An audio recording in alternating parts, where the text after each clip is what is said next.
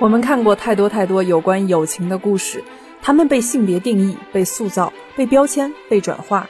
友情在更庞大的世界观当中变得渺小，兄弟情、姐妹情在文学作品和影视作品当中被扁平化的表达，但是里面更复杂的东西则少有人挖掘。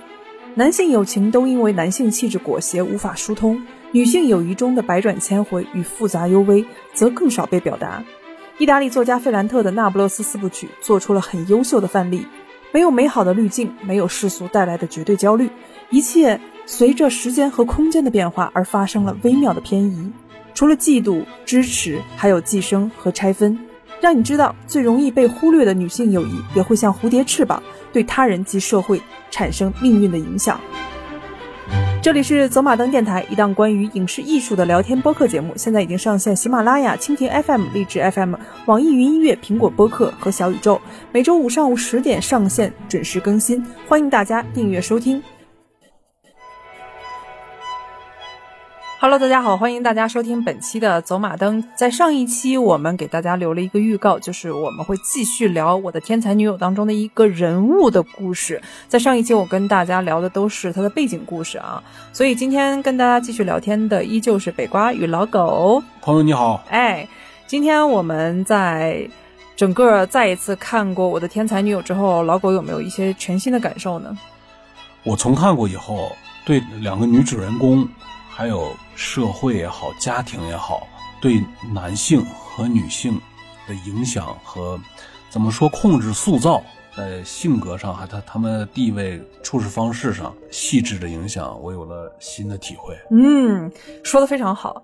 既然你这么说，我们今天就跟大家一起通过几个步啊，几个大块儿来跟大家一起解析一下，人在出生到成长到自己的老年，他到底经历了几个阶段？比如像相互寄生的友谊，父母是你的起跑线或者是靠山，还有。政治与宗教之间对人和社区和社会的一个影响，人最终的一个选择，都做做出了我们自己的一个解析和判断。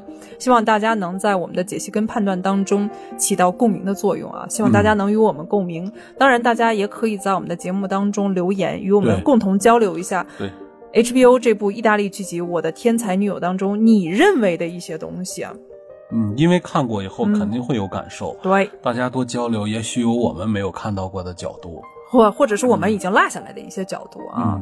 我们大概跟大家聊一下《我的天才女友》一到二季的一个剧情，我们弱化书中的一些东西，因为四本书《那不勒斯四部曲》的四本书，它里面的东西太过庞大了，我们只想从影像化表达当中，比如像剧集一到二季《我的天才女友》，第一那是第一部。第二部是新名字的故事，就从这两部当中的一些人物关系，我们说一些自己的浅见吧。大概跟大家聊一下故事情节。第一季《我的天才女友》，它讲的是一九四四年出生的两个女孩，一个是 Lila，天才的少女，还有一个另外一个也是非常聪明的少女，就是 Leno。对，这两个女孩在一九四四年在那不勒斯一个贫民窟卢扎地区出生了。这两个女孩。在上学之后相识，他们用尽一生去羁绊对方，去寄生对方，去嫉妒对方，去帮助对方，有很复杂的友谊关系。而第一季总体讲到，就是在 Lila 选择与斯特凡诺，也是这个社区当中的第二大家族，因为第一大家族是索拉拉家，第二大家族是阿奇勒家。对，然后阿奇勒家的大儿子斯特凡诺结婚，这个结婚的场景告。应该是第一部的一个终结，而且第一部当中，我们也看到了女主角 Leno 成功，因为自己的父母的远见，成功让她走入了高中，对，让她马上步入大学，对吧？你看，你看，第一部就在这儿戛然而止了，对。而第二部当中讲的就是 Lila 的婚后生活和 Lila 对这段婚姻的失望，最终她选择了逃离，也有了自己的孩子嘛，对。而 Leno 在这个探索的过程当中，他曾经迷茫过。他也曾经因为丽娜结婚而不知所措，不知道他前方的路应该怎么走。那个时候他有段时间逃学，都不想念了。高中的时候，对，嗯。而且在沙滩上又委身于非常猥琐的诗人。对对，在这个父亲尼诺的父亲啊，里面大家都骂这个人是一个油腻的不得了的一个人啊。但这不是重点，重点是 Lennon 在迷茫的过程当中，他最终被 Lila 点拨，被身边的人点拨，告诉他你要去上大学。大学对你非常重要，而且他在高中的时候，他有很好的老师告诉他：你家虽然穷，我知道你家经济困难，但是你去比萨去上师范学院，那个地方是可以得奖学金的，你可以免费上。对吧？你要获得更高的教育，老师对你有很高的期待。你看，莱农是非常幸运的一个人。对，他之后上了大学，在大学将毕业的时候，又遇到自己未来的丈夫彼得罗，而彼得罗又是比萨一代非常德高望重的一个家庭当中的大儿子。你看，他的人生马上发生了巨大的转变。而莉拉呢，在逃离自己的婚姻之后，跟他曾经的童年玩伴两个人私奔了。对，私奔了之后，他进了一个肉店。开始自己苦闷的生活，对吧？嗯，他在婚姻当中很惨，他出去也很惨。但是丽拉要的是什么呢？丽拉要的是一个平等的生活，互相尊重的一个生活，而且代价是很高的。对呀，在这儿又戛然而止了。我们现在就期待一下他的第三部，第三部就是留下的离开的。第三部里，他其实对整个意大利在六九年之后的一个政治变革。第三部大概预告是二零二二年。明年，明年，对对对，第三部很精彩，因为第三部里对政治的一些东西写的特别多，嗯，就是到底什么样的政治最终尘埃落定。而第四部就说到了他们的老年，我们现在就从第一部跟第二部当中来深度剖析一下我们看到的一些人物当中与我们身边我们自身的一些特点，折射出来我们的一些生活。嗯，好的，嗯，这部剧我们之前都说了，跟我们的生活太像了。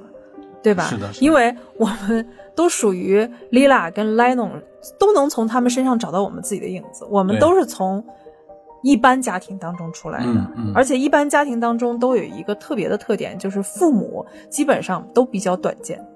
对，是是，因为没办法，环境局局限的，嗯，他们也没见到，没有接触过的东西。是，所以在这里我就。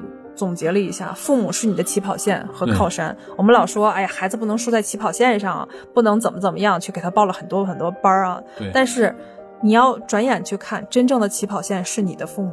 你的所有的意识形态，你的所有的远见，你的所有对世界的价值观，全是来源于你的父母。那丽拉是个例外，是个小镇的奇迹。对，丽拉就应该是个不是小镇，是小社区。对，社区的一个奇迹，它就像一个 bug 一样。但是丽拉。慢慢慢慢长的，其实到最后，他也跟社区的人差不多。他被命运还是绑回在那儿了。丽拉在我的眼中，她更像是希腊神话当中的普罗米修斯与俄狄浦斯王的一个结合。因为普罗米修斯他一直想把火种带到人间。对，你看丽拉在刚出生的时候，她散发的无限的光芒和力量，她一直在跟当地的一些男性和恶势力在做斗争。对，但是他。其实，在他内心并没有觉得男性是真正的恶，真正的恶是大家的偏见和愚蠢。他是觉得应该给大家开智，对，让大家摆脱这种的。嗯，因为那个他第二部里的时代是多种思想都蠢蠢欲动的时代，所以大家也没有确定下来路线怎么走，嗯，很乱。但是莱农呢，跟他的方式就不同，莱农选择是莱农是一个讨好型人格。我对我要逃离这个地方。对，这个地方太脏了，我要逃离这个地方。而他，而丽，呃，丽拉，他面对的是什么呢？我觉得这个地方太脏了，我要把它打扫干净。嗯，但是寄生在自己的寄生在这个地方的有一些昆虫的幼虫，他们就不愿意了。他们会说：“你打扫完，我们吃啥？我们吃这个好几代人的吃惯了。”你你你嫌脏，我们我们就我们就先吃掉你。你说的是一种有味道的虫虫。对对，是咱们在呃以前在化粪池很很普遍，下水系统不普遍的时代的一些公共的厕所呀什么，经常见到的一些幼虫。对，说的有点恶心啊，但是。他的整个生活环境确实，大家的想法就是这样。你给他们倒一杯清水，他们都活不了。对，是只能在污垢当中。因为丽拉少年时候第一部，他去过城里，他们有一次去那儿吃冰激凌，是吧？他看到那个上流社会，也看到其他社区，就是比他们稍好一点的中产社区、富人社区。他希望他们的人也是像那儿那儿一样互相尊重，消除暴力，消除这种的，呃，反正令呃偏见令你头大的事儿。而莱农就很聪明，他是他知道这些人是不可能被改变的，这些人太可怕了，我要远离这个地方，我不适应这个。地方的生存，我也不想去改变。我是个蜜蜂，嗯，我误会了。我虽然大家小时候看都是幼虫，可是咔茧蛹一脱壳了，你们是那样的，我是那样，都是长得复眼，都挺大。我屁股比你们肥，我还带那个一圈圈斑，我是我是个吃蜜的。我是吃蜜的，您那您那个东西我我下不了口，我走 行吗？但是，离了离了就是比他有种在哪儿？因为开始咱们都会觉得这种人很幼稚，你为什么要改变别人的想法？我们一开始会认为丽娜是一个智商很高，但是情商很低的人。是是。但是后来发现，他其实情智商都在线，只是他不愿意用那些大家常规的那些规则。嗯，他应许那个东西，他也聪明了，对，嗯。但是他的，他是。咱们感觉看完以后，对他又惋惜又悲惨，感觉他的他的这么总结，他的命运应该是应该跟 Lila 一样的选择，但他没有选择的机会。这就是说，莱农莱农的选择机会，因为他的起跑线太不一样了。就是说，第一季里他去要求上初中，嗯，他爸。揍他，丽娜的爸爸啊，这个莱，咱们说莱农，莱农的爸爸和妈妈都揍他，但是向他妥协了，因为他小学学习成绩很好，家长揍完他会觉得应该让他坚持上学。但是家长揍他是因为什么？他爸爸其实以前从来没他对没对他动过手，对，只是因为他被丽娜给忽悠的，两人去看海去了，当时旷课了，对。他爸爸妈妈非常担心他，就把他给揍了一顿。对，但是最终还是会支持他继续上初中，而那个年代的初中的教育成本其实是很高的，很高的。呃，他没有义务教育的啊。而丽娜看到他继续上初中之后，丽娜很嫉妒，丽娜也回去要求他爸说：“我也要上初中。”但是这个要求换来的就是他爸从二楼把他给扔了下来，从窗户上扔了下来，胳膊都折了。对，所以从这个时候看，就是他想像丽娜那样的逃避，他没有那样的机会，没有逃避的资本，嗯，没有后盾。所以他只能留下来战斗，用自己的口气跟别的。你说的是莱农对吧？莱农，莱农，他丽拉只能没法像莱农那样逃避，丽拉只能就是说，呃，让大家的口气别再做地下的东西，要跟我一样去辛勤的。口气，口气是一个昆虫气，昆虫进食的气。我知道，知道。啊，就是说他要改变这个环境，他要把这个地方。洗涤，其实这个不是他这个力量能做的人。我们先来说一下 Lila 的一个背景啊，Lila 的背景是家中，呃，他的爸爸、母亲、哥哥，他还有他的一个小弟弟，应该是五口人。嗯，他们家人主要以做鞋为生，爸爸是个鞋匠，妈妈。哎，那当然就是家庭主妇了。这个社区当中，所有的女性基本上都是家庭主妇，因为在一个社区、一个地域，它非常贫穷的时候，女性只能成为附庸。高级的政府职员才有女性，像教师，嗯，像一些呃，就是基层女公务员有，比较初级的，你像邮差，这都没有见过女性，全都是男性，全都是男性社会。完了，女性呢，只有一个社会角色，叫家庭主妇。哎，除非你念过大学。而我们可以从 Lila 和他哥哥的整个容貌上，我们可以看出来，其实他妈妈和他爸爸年轻的时候，一个帅，一个漂亮。谁？Lila 的爸爸和妈妈啊，这这个剧摧残的这个看不出来了，可能有相册的都知道啊。对，你可以看出来，他的妈妈跟爸爸应该以前挺好看的，但是他们被生活、被贫穷和他爸爸的愚蠢，他的爸爸真的是非常短见和愚蠢的一个人。他的爸爸一直就像一个拿着绳索的人。对啊，一直在牵着自己的孩子，而他的愚蠢让他看不到丽拉的光芒，他的愚蠢造就了他的偏见。他认为男性可以获得更多的殊荣，男性可以获得更多的机会，而女孩呢，安安分分在家帮家里，或者你以后嫁出去有一个好的筹码，让家里获得更多的金钱，这才是最重要的。对，可能他爸爸是几代鞋匠。嗯。爷爷可能是就是这个态度，哎，这跟莱农家是一样的。莱农曾经跟她的丈夫彼得罗说：“我的爸爸跟妈妈都是小学毕业，而我的祖辈其实连字儿都不认识。”其实这就可以折射出 Lila 他们家也是这样的，也是这样的，就是在这么穷的一个家庭当中，其实而且智慧都不太高的一个情况下，怎么说呢？叫一代一代人的改善中，嗯，Leno 家人做的就好一点。哎，我还没有说完 Lila。莱 Leno 家是我一块儿说吧，Leno 家是嗯，祖父祖祖辈儿不认识字儿，嗯，但父亲已经能去市政府当保安了，嗯，嗯，他这通过。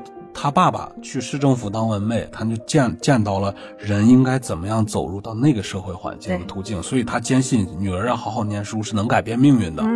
但是 Lila 就可怜了，永远都是在那个做鞋的小工坊里。关键是 Lila 他们家对，他他没有那个想法了，已经。应该是他们家属于整个穷社区当中最社会底层，特别固化。嗯，就是说特别内卷。我我我认识到的。途径就是你女人好好干活嫁人，男人你跟我学徒，儿子你跟我学徒，完了我出来以后我的手艺传给你，完了你你干活养活我，但是再也没有别的路子在他们家能走通，嗯，想法也是走不通的。对，就 Lila 的智商其实跟遗传没有关系啊。对，我以前说个题外话啊，就说这里面它其实很真实的一点就是说，啊，聪明智商这个的公平性。就说一个家庭，如果你父母都是非常高知的人、高智商的人，也许你的下一代孩子也很聪明，但是这是一个几率问题，那是大概率问题。对，就像福尔摩斯，柯南道尔在写福尔摩斯的时候，他曾经一笔带过福尔摩斯的爸妈，因为福尔摩斯跟他的哥哥，呃，他们都属于智商相当高的人，但是华生医生在看过他的爸妈之后就说，这对父母怎么这么平庸啊？他们在自己的个人见识和智商上都显示出非常平庸，而他们的孩子却智商超高。而我们在看 Lila 的家也是这样的，他的父母智商是相当平庸的。这可能跟孕期吃的东西，而且没有关系，是是智商的公平性。就是说，哎呀，这也得说到玄学的一些东西啊。就是说，遗传基因有的时候在重组的时候，它会出现一些特别的东西。Lila 就属于那个特别的东西，她在一出生就。注定他不是一个一般人，他能一眼看出来这个社会当中的一个问题，社区当中的贫穷带来的一系列连连锁反应，但是他的爸妈却不理解他，而他的爸妈最不理解他的是，大家都胳膊肘往外拐，都认为丽娜是一个倔强的、不服输的、需要管教的女孩。对，再往前倒几百年，她就女巫了，进了大炖锅了，炖鹅了，她就。丽娜没被烧死，但是她在整个社区已经被大家誉为女巫了。所以，Lila 在这个过程当中，她想要去完成自己的火种播种的计划，她想要去让大家开智，其实想要去帮助那些更惨的人。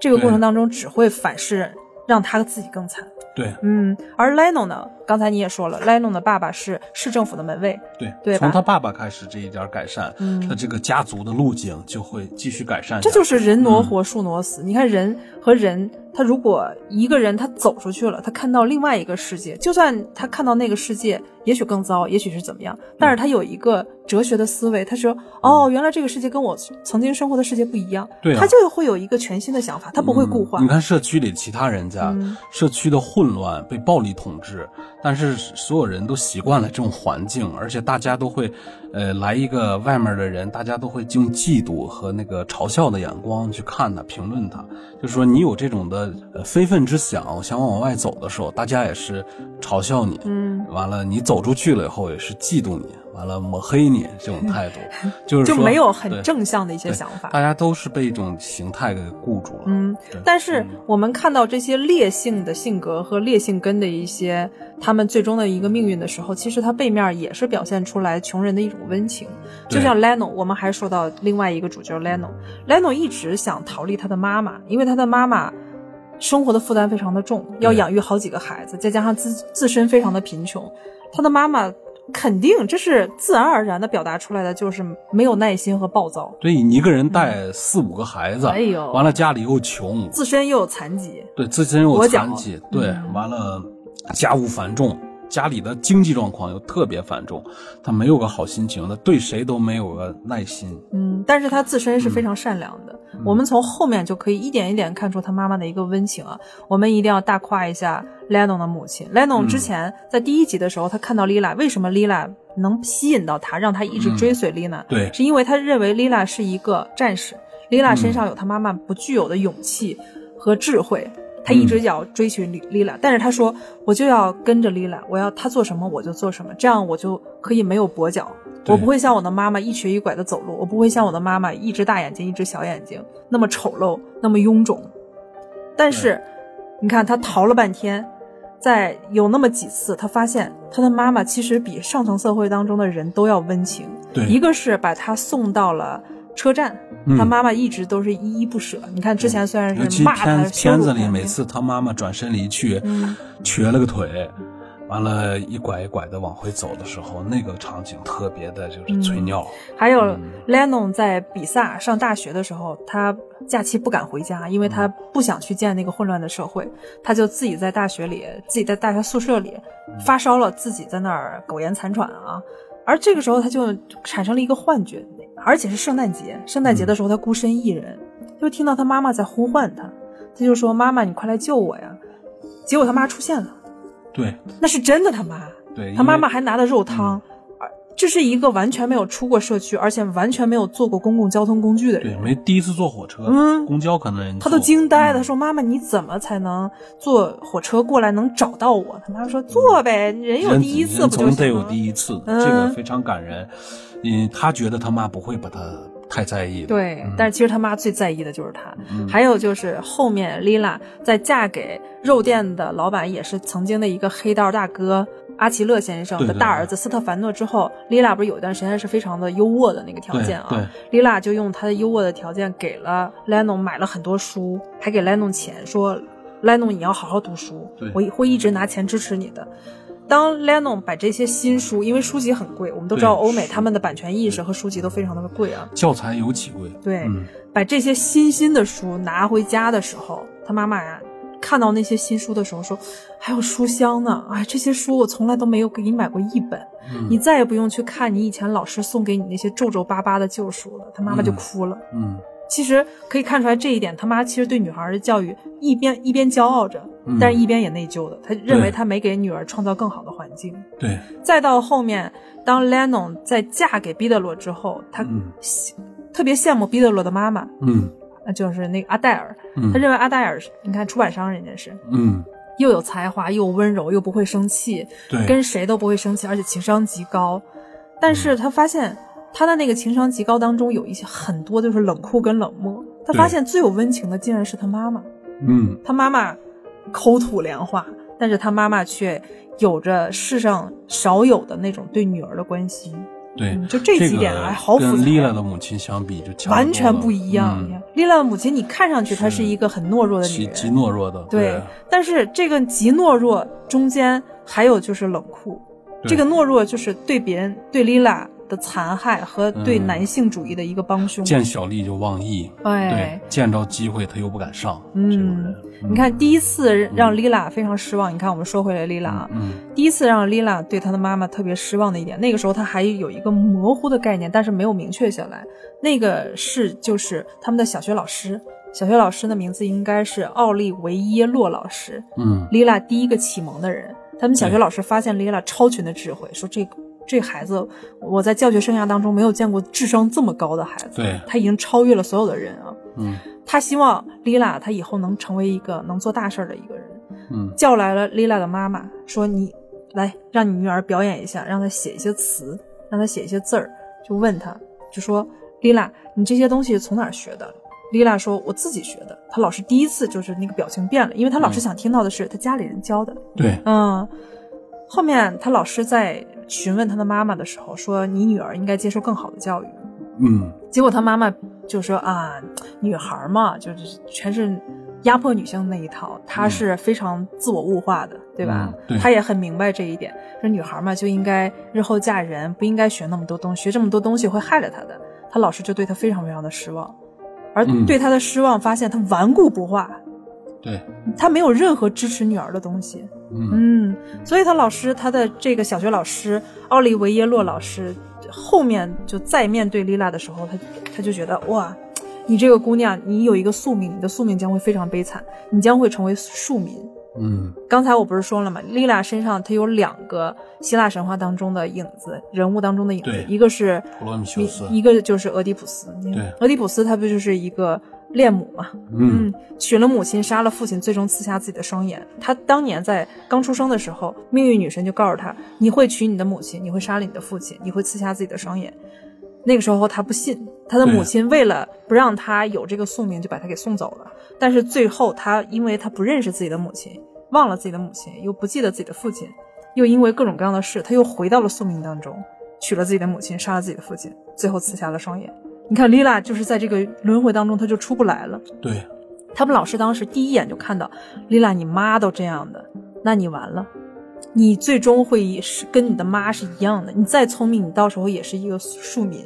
对对，你看，这是他妈第一次没有支持自己的女儿，到第二次，她的女儿被自己的丈夫从窗户上扔出去的时候，她除了说哦我的宝贝女儿呀，就哭一下，她也没有表现出来对自己丈夫的一个抗争。对，她只想让说，哎，今天我丈夫没生气，哎，太好了，我今天能安稳的过一天。啊，明天我丈夫没有生气，好，丈夫们就不要生气。他妈已经躺平了，他妈不再想那些了。嗯，最让莉拉失望的一点，就让莉拉最为伤心的一点是，莉拉跟斯特凡诺，也就是肉店的老板的儿子，当年的一大帮派的斯特凡诺结婚之后，斯特凡诺新婚第一天就把莉拉给欺负了。嗯，对，又打又骂又羞辱，对吧？嗯，当丽拉满脸是伤的时候，他们再回到那不勒斯的时候，他的妈妈看到丽拉那个表情，其实很微妙的。嗯。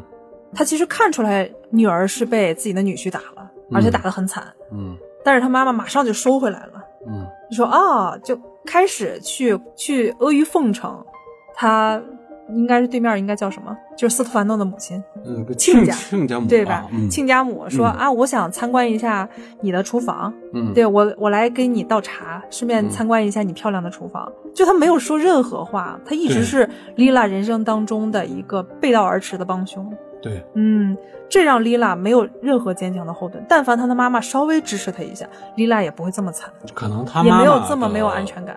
她妈妈的办法也少，嗯，他可能当时也是无奈之举。他觉得再没有好的方案来处理这件事儿了。嗯，你说怎么着硬刚？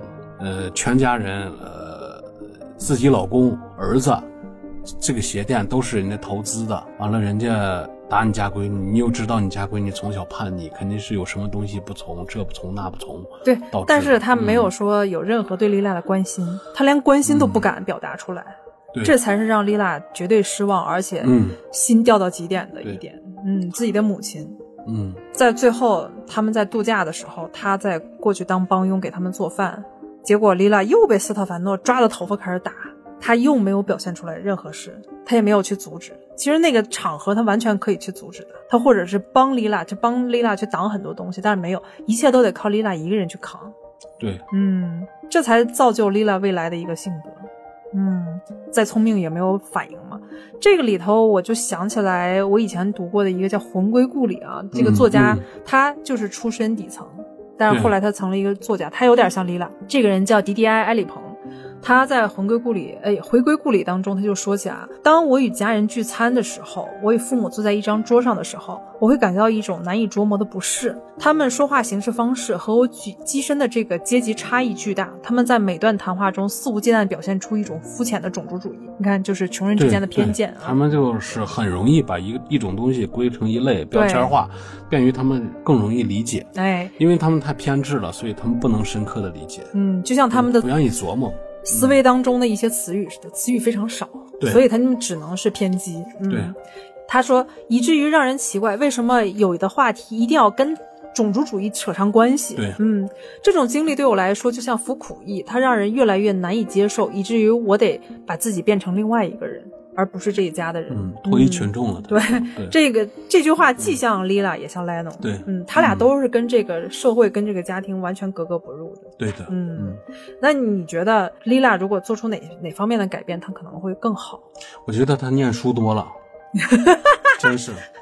这个不是说是物化他或者怎么着了，嗯，他老师看到了 Lila 的母亲，在 Lila 被他老师识识别出来是个天才的时候。他母亲的那一句话就定了他的命运。嗯，那么他他的力量薄弱，他跟跟这个命运越较劲儿，越抗争，他可能受的伤害越大。反而他没有念那么多书，他他要压制自己的智慧的时候，就没有那么多人盯住他，想利用他。也许大家还是盯住他，想利用他，只是他他不念书，在我看来是为了逃离，嗯，他老师对他的失望，对对对，嗯但是他最终还是偷着念，他偷着念，偷着没你看他那个小学老师，就刚才我们说的那位点播他的小学老师，在他结婚生子的时候，他在出去遛孩子的时候，还在那儿读《尤里西斯》。《尤里西斯》我们都知道是一个非常难的意识流小说。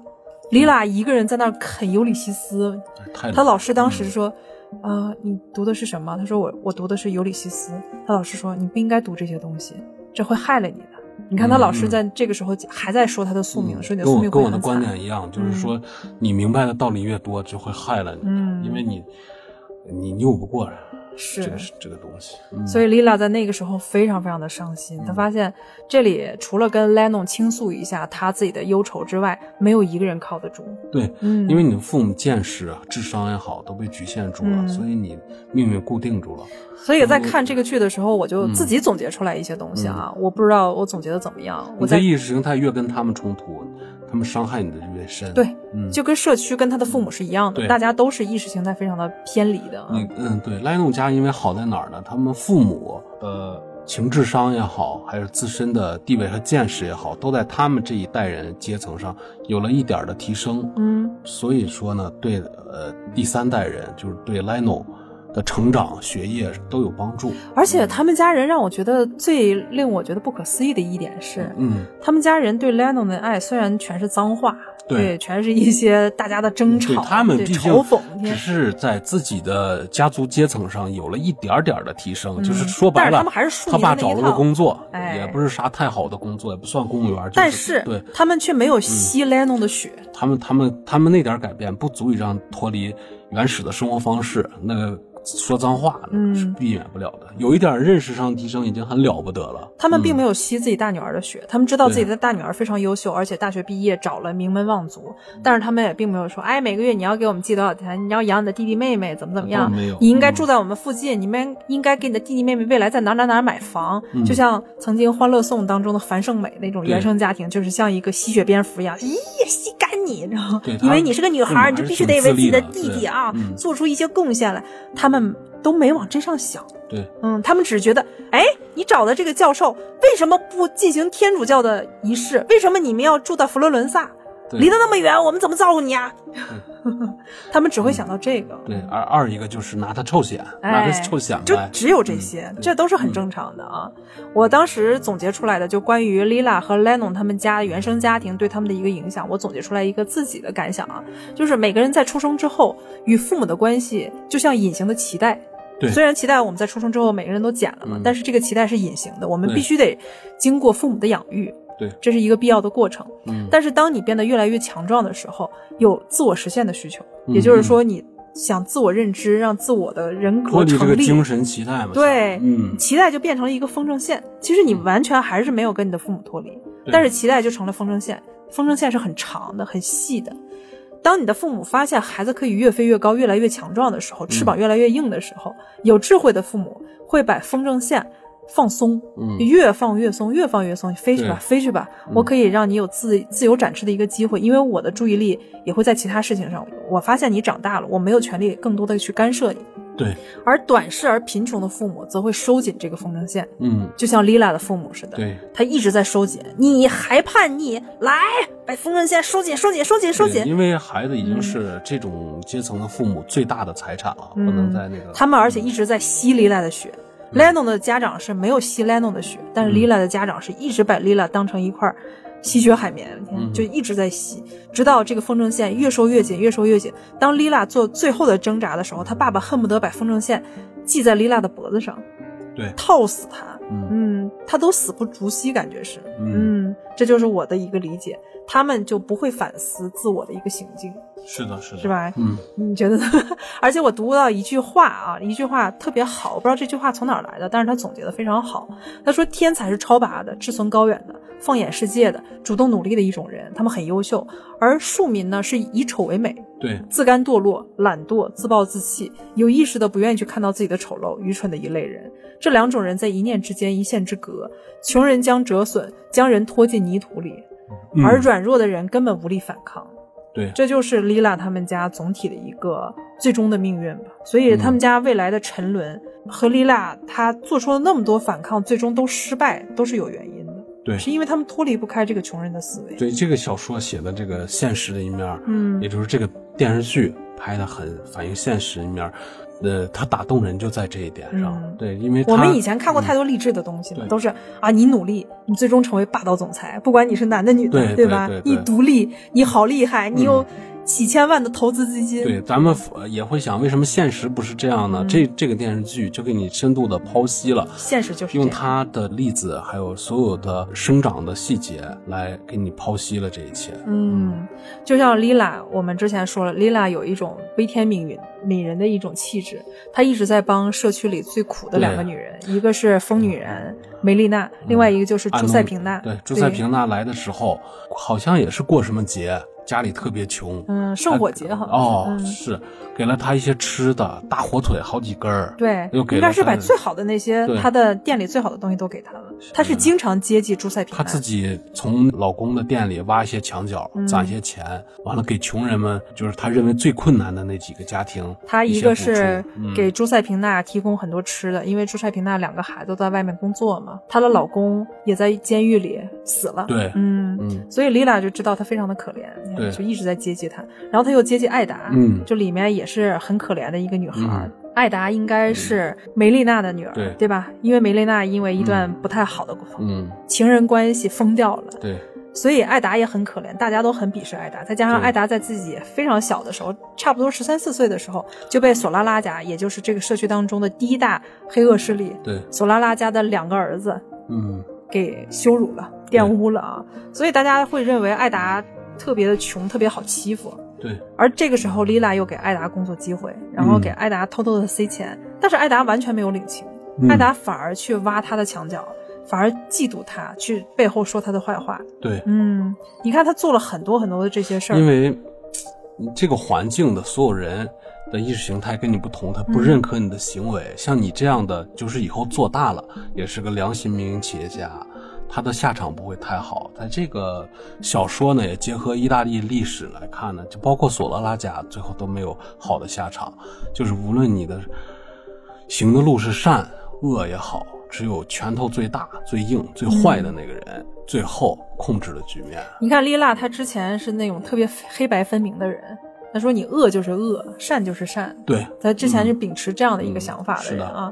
就比如像他在评价索拉拉家，他非常的恨索拉拉家人。虽然索拉拉家人跟他家没有产生任何的交集，在那个年代啊，没欺负过他家。对，因为他们家太穷了，就是嫉恶如仇，好管闲事儿。对，就是因为他目睹了艾达被索拉拉家的两个儿子拉上了车，然后在光天化日之下被羞辱、被玷污。但是没想到人艾达后来还挺愿意了。哎，艾达的自我物化。话让丽拉非常的失望，他就认为女性的这种蠢有的时候是自找的，就是他们的悲惨和他们的蠢是自找的。对，嗯，他们意识不到自己是什么。对，那时候可能女权运动还没波及到那个时那个时代呢。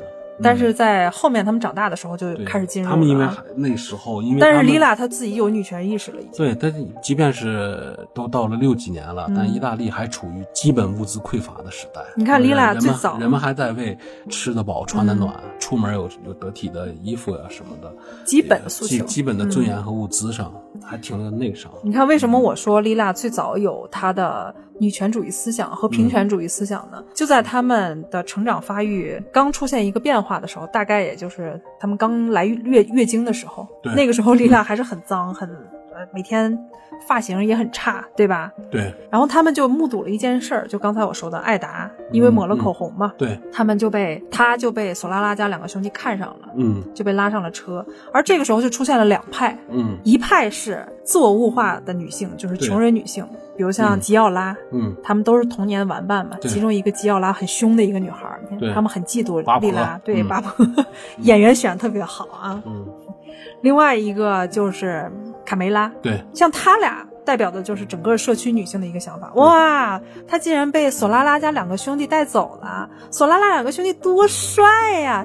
哎，就有点像就今天吴亦凡这个事儿啊，啊就啊他的吴亦凡多帅呀、你竟然跟他对啊吧？赚到了，赚到了啊！你应该感到高兴。而中间还有一派，中间一派是 Leno，Leno 站在中间，他其实摇摆不定的，对他不知道这件事儿到底应该怎么去思考。对但是当他摇摆不定的时候，他又听到丽拉说了一句话，丽拉说：“你们知道他们为什么要把艾达去弄走吗？”嗯，他当面掳走掳走了艾达。为啥？你看斯特凡诺的妹妹长得也很好看，因为那个时候斯特凡诺跟他还没有产生交集啊。对，他说他妹妹长得也很好看，为什么他们不去把她掳走呢？嗯是因为斯特凡诺他们家很有钱，很有地位，他们不敢。对，那是斯特凡的父亲还没被他们干掉呢。对对但是为什么他敢掳走艾达呢？是因为艾达他妈妈疯了，嗯他没有爸爸，他们家又很穷，对好欺负。他艾达很社区里地位最低的那几户之一。对，嗯，所以他们敢掳走艾达，而他们就是公然的把艾达，他们肯定，因为他们不知道他们之间发生什么事儿，但是嗯莉拉一眼就看出来，他们说他们只会羞辱他，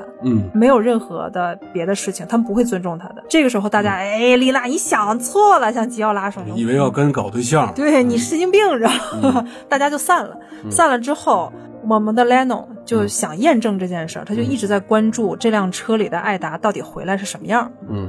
果然，在艾达回来的时候，被索拉拉家兄弟带回来的时候，艾达的嘴唇上面是乱的，嗯。他的口红到处都是，你就可以暗示出来，艾达就已经发生了什么事儿。嗯。当时 Leno 就惊了，Leno 说：“莉拉说的是对的，嗯。嗯，艾达确实是被羞辱了。而后面发生的事儿更验证了莉拉的一个前瞻性。对嗯，就是他的哥哥安东尼奥，就艾达的安东尼奥的哥哥安东尼奥出现了之后，安东尼奥第一个先给艾达一巴掌，说你他妈去哪儿了？嗯然后，让我们让我们这么担心。他其实他哥哥也意识到发生什么事儿了，嗯，但是他只能迁怒于他的妹妹，对，他不敢跟索拉拉家兄弟去说什么。理论去。但是真正点燃他哥哥的一个羞辱点呢，是因为他刚带他妹妹转头就要回家的时候，索拉拉家的那个兄弟的哥哥，嗯。也就是马尔切洛，就说、以后不要让你妹妹每天在那个市区上招摇，他们勾引我，他们勾引我们，让我们跟他们发生关系啊！你说，哎呀。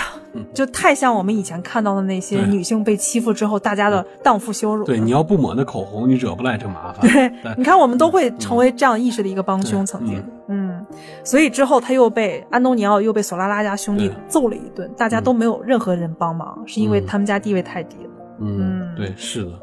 从这一点上，莉拉就认为他们无可救药，嗯所以就非常非常恨索拉拉家他兄弟。既然知道无可救药，他还要救药。嗯，那个时候莉拉的还没有界限消失嘛，这里头嗯有一个词叫界限消失，一会儿我给大家解释一下到底什么是界限消失啊对。在界限消失之前，莉拉就认为他们无可救药，虽然她恨他们一辈子啊，嗯但是莉拉最后也总结出来了，说索拉拉家人虽然坏，嗯他是全社区最坏的人、最恶的人，但是后来我发现这世界上有比他们更坏的人，对而索拉拉家人又帮助我们去对付那些更坏的人。对，嗯，你在读小说的时候就有那么几点让你也觉得挺意外，就是人性当中的很复杂的东西。嗯第一个是他们去城里去吃冰激凌，被那些富家子给揍了，对吧？嗯就莉拉带他的哥哥，因为索拉拉这种坏小子，他意识不到，他也许就是欺负人欺负惯了，你家好欺负，当然自然要欺负你。但是只是仅限于这个社区对。他里心里心心存的一点儿就是他所谓的正义，这些人只能我欺负，别人欺负不行。对你是别的社区欺负的话，我我们肯定要帮你平事儿。所以当莉拉和她的哥嗯哥还有 Lennon 他们就一起去城里去吃冰激凌，被城里的孩子，嗯他的哥哥被城里的孩子欺负和殴打的时候，索拉拉家的两个兄弟第一时间拿着棒球棍就加入战局当中，把那些人打跑了。这是第一次啊，这是第一次让莉拉觉得界限消失。第二次，哎呀，这就是在书里应该是第三部里会出现。对，我就大概说一下啊，就是他们发生了一个大地震，在整个那不勒斯社区。嗯，因为他们旁边有一个火山，我们在看第二季的时候，它的片头给火山了一个镜头，嗯对那是那不勒斯附近的一个火山，就说明这个火山它有一个不稳定的一个因素，嗯所以后面果不其然发生了地震。发生地震之后，那些脆弱的建筑马上就倒了，倒了之后，索拉拉家兄弟第一时间去抢救那些人，嗯嗯，是没有想到吧？对嗯，也许你就是说用小人之心想他们的话，嗯他们可能就是把社区里其他的居民当做自己的小养鸡场里的鸡崽儿了，对吧？我平时炖个小母鸡儿炖了，摸你个蛋，那那 对。我这是为了我们的生计，但是说如果发生了事故的话，我要保护整个鸡场的大面的安全，我还得让你们继续的能下蛋，我好摸蛋卖钱，炖小母鸡儿补身体。嗯，老狗非常优秀的一点啊，总能把一些复杂的东西用特别具象化的一些动物情节来形容啊，情节的非常是我小小人之心想他们，他们可能是出于这样的嗯盘算，或者是就是说直直觉反应吧。哎，嗯但是我们还得说一下索拉拉家兄弟，这也是智商决定的一个人的意识啊。嗯他们兄弟不是都很迷恋莉拉吗？对，这里面的兄弟当中的弟弟的扮演者，也就是米凯莱，大熊猫。哦我记不住他名字，我就记住他的特征。哎，我们说大熊猫，可能大家也会对这个特征比较明显一些。他永远就顶着一圈眼袋，黑眼圈很重，永远都是 看像纵欲过度的样子。嗯，他在里面，你最后发现他是最理解莉拉的，对，因为他的智商仅次于莉拉，他是很聪明的一个人啊。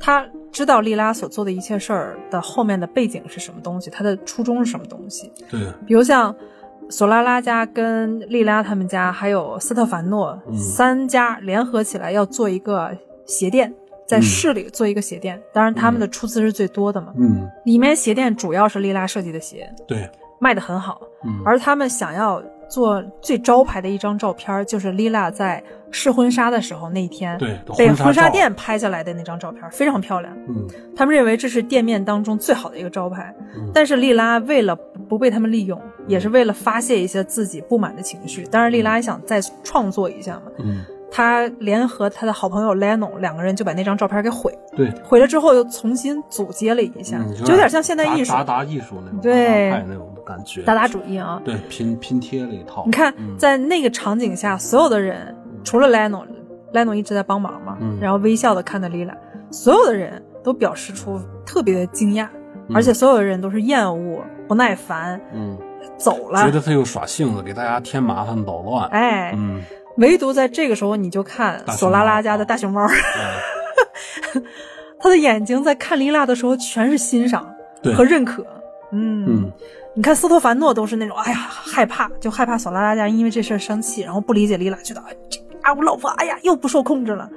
但是唯独大熊猫说，哎，嗯太棒了，太棒了！我发现我知道你要这么做是为了突出这照片当中的鞋。嗯呃，对他把他的精致的容貌打散了，嗯用拼贴艺术打散了，完了。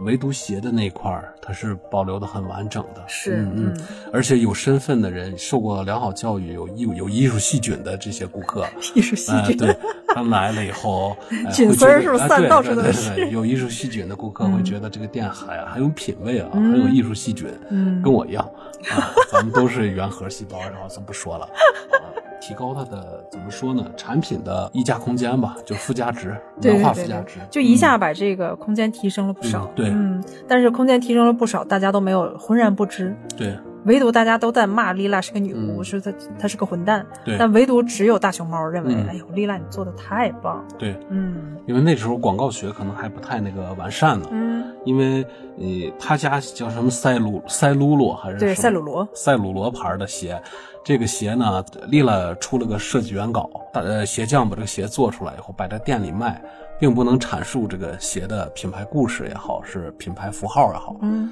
人们呢，呃，会觉得这是一个做工和设计挺漂亮的鞋。丽拉如果能真的为这个鞋店深度的服务，这是大熊猫的意图。大熊猫它是想让丽拉绑定在这个生意上，他等于让丽娜给他做了连店长带企划店面装修，带带企划带啥的都给他做了，但那时候他们不知道他们做的是啥，其实这就是现代的一些广告公司的服务，让丽娜来承担一下，但丽娜又不想，她失去兴趣了。而且她是唯一一个发现她的鞋店生意做得好，是因为 Lila，跟所有人都没有关系。对，而他们在开会的时候，他们就觉得呃大熊猫嗯说：“你为什么要开会的时候偏要叫 Lila 过来？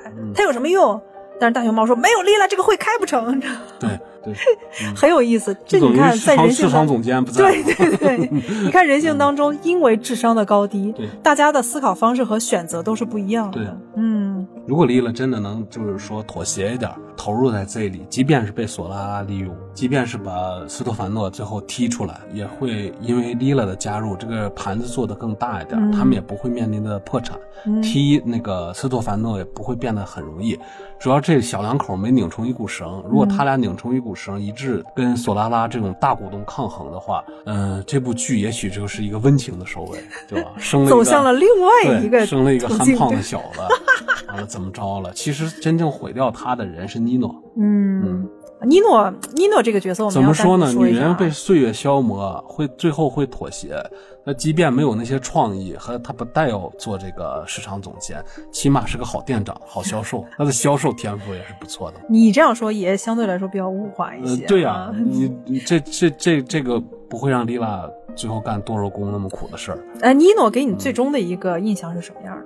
呃，没我没棍子，有棍子的话可以帮他把削他是吧？把腿敲折。嗯 但是 尼诺他有一个优点啊，我一开始在看尼诺的时候也比较不太了解，但是尼诺是那种可以尊重女性的人，这也是跟他的出发点有关系。哎好多这种的男性都是都他他吸引女性总有一个卖点吧？对，他为为什么他莉拉这么聪明的人他为啥会？能那么吸引女性呢？委身于尼诺那么多女性都被他吸吸引，嗯，尤其知识女性是受不了他这一套，他就是用这个卖点来包不是，他这个卖点也是因为当时的社会环境嘛。我们用一个老话来说，就是同行衬的，对对称 对是，就是莉拉在整个社区，他并从他的哥哥到他的爸爸只是别，人太渣了。对，还有其他周围的人，大家都是以暴力为生，以暴力为正当理由的人嗯，唯独尼诺不是这当样当。当那个莱农最后进入到上流社会的时候，就发现就是尼诺那个特点不值钱了，因为以前在那不勒斯他们那个小社区里，最穷那个社区里，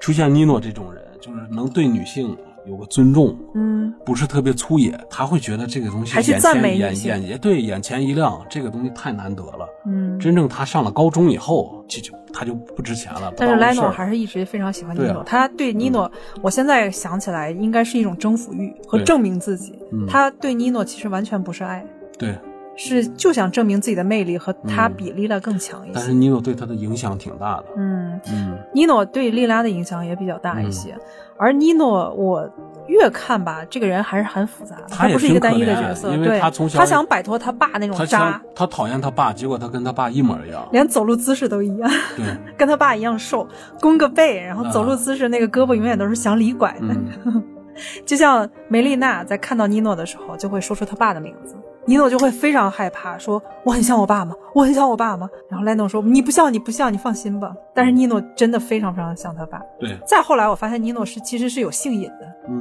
这个我不得不承认啊。他跟他爸不一样的一点是他爸，但也有性瘾啊，但他爸是那种臭流氓，对，你就不能说个正正常不不不人听懂的话？尼诺是有病，我感觉尼诺真是有病他爸他妈啊不是他爸，两呃父子俩都臭流氓，就就咱们 咱们说通俗点，就是这个概念，嗯臭流氓。看尼诺他不断的在找那些只是只是手段不一样，他们太穷了，要不然就掏钱了。他们也不断在找那有职位的女性。尼诺其实是一个机会主义者，对他不断的通过这些女性来提升自己的位置，对，达达到自嗯达到自己一个政治诉求，让自己的地位越来越高。他还要脸，哎，他主要。还要脸。他跟丽拉最后吵架，最后离家出走，又被那个安东尼奥胖扁那那个场景，就是因为他要要要脸，他觉得自尊心受伤害了，觉得自己好像其实也是怂了，对，好像因为他害怕暴力。好像不如丽拉聪明，好像不如丽拉。丽拉虽然没念书是吧？好像有些看有些事儿也好，还是学问上，好像有超过他的一面。但是莉拉她的智慧，你一点她就燃，一点就燃，这是让尼诺非常害怕的一点。嗯，也是对嗯。尼诺这辈子其实唯一喜欢过的就是莉拉。对，你看尼诺所有找过那些女人，嗯。不是哪个哪个教授的女儿，然后就是哪个哪个政客的女儿，就是哪个哪个大富商的女儿，她都是帮助他，都像阶梯一样，都是他的楼梯。嗯。但是莉拉有啥？莉拉啥都没有但是莉拉只有智慧，她的嗯。过人的聪明。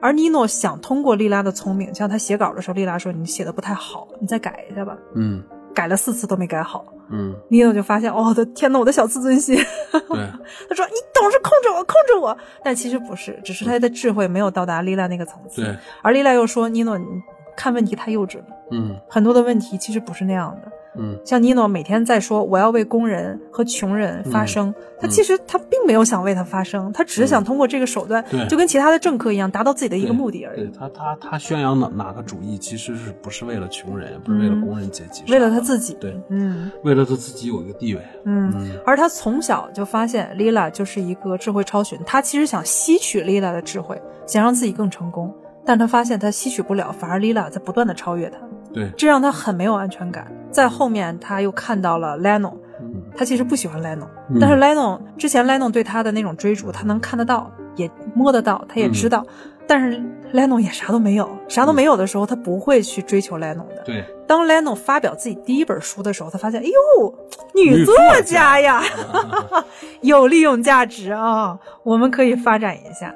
当他跟 Leno 在一起一段时间之后，他又厌倦了，他发现对 Leno 的力量就那么薄弱。对，而嗯而且莱农比较是一个怎么说呢？男性眼光里看是一个比较不浪漫、无趣的女女生。对 他又去找地位更高的人，而找地位更高的那些人，他又不忘跟自己家女仆发生关系。哇，这就因为他跟氓自己的女仆发生关系，我发现这人有性瘾，真的是。臭流氓就是，就是你当跟这种男的吧，他跟社会比较高的家庭的女性，嗯，建立了关系以后，他呢，什么都得尊尊敬人家，嗯但是他骨子里呢，他又是个小小地方出来的人，他又希望当爷，就是耍耍流氓，就是当爷。就保持自尊，但是他做的事儿还特别的龌龊。他想当有当爷的一面，肯定有是女仆呀，层次比较低一点的女性，他也不会放过。嗯他觉得自己有魅力嘛。但我现在必须得说一下他的反面啊，嗯因为这个角色为什么能立得起来，让大家记住，绝对不是因为他光是臭流氓那一面，嗯他的反面就是让 Leno 和 Lila 在不断追逐他的过程当中，和他相处的过程当中，发现了无限的可能，对，对吧？也是点燃了 Lila 和 Leno 脑中的一些希望。嗯，对，这点对他们来说很重要，对吧？这就是尼诺起到的一个正向的作用，和他大部分负面的一个作用。尼诺不断的在抛弃别人，就像 Leno 在问莉，嗯、就尼诺就说你为什么要抛弃 Lila？Leno 嗯并没有说，他都害怕，你知道吗？他并没有说是 Lila 的智慧超越了他，不敢说这些，他怕对这自尊心受到伤害，他只能说啊，我跟 Lila 在深度交流的时候，啪啪啪的时候，发现 Lila 像一具尸体一样，他只能用通过这种方式来羞辱对方。嗯嗯，好歹这孩子臭流氓归臭流氓，算半个念书人，哎，也不是太他很聪。明，其实。其实你要是这个剧深度往下看，这个这个人也有值得同情的一面。他父亲对他的那个影响太重意识上摧残太重了。嗯，而且就是你，嗯他在说明你越想逃离谁，你又会就像像谁。就我我我曾经认识过一个朋友，他装大老板，嗯呃，装那个商界才子，装呃富二代，装大导演，精英，其实全是为了耍流氓。他对，只是为了耍流氓，完了，或者他是是或者给自己带来生计方面的好处。嗯但是他的手段呢，呃，跟尼诺比，呃，尼诺就比起来呢，念书人的多了。嗯，尼诺其实比他更容易获得女性的青睐。对，嗯，因为尼诺又是有念书的气质，又聪明。其实尼诺挺聪明的，对长得又好看，对，虽然瘦的就像一个杀鸡子一样他的浮。躁可能就是来源于他父亲的原因。是嗯。他父亲也是那样的啊，嗯，他父亲也是一瓶子不满，半瓶子使劲晃，完了，用这点东西去俘获那些更无知的女性。对对对，他一个职高毕业的人，他只能是在农妇面面前面前写个情书，舞舞文弄墨的。到正经层次方面，就嗯。出过一篇文章，连书都不叫的东西，完了以后给报社还有诗集，对对诗集，对给报社供供稿，赚点广告费。就现在就是说写推广软文，嗯这么一个小编辑，嗯，对，就这种这种。你看，尼诺吸引的女性除了莉拉啊，因为尼莉拉那个时候还年轻，但凡莉拉稍微再年长一点，她都看不上，对，她不值他又看不上尼诺的。尼诺所俘获的那些女孩都是年轻、漂亮、啥都不懂、傻白甜。出身于底层的，哎，还有高层的那些啊就傻白甜，就什么脑子空空无也的人。高层的那个女孩是没见过这么叛逆的青年，嗯。底层女孩是没见过这种不说脏话的青年，她就是吃这两头。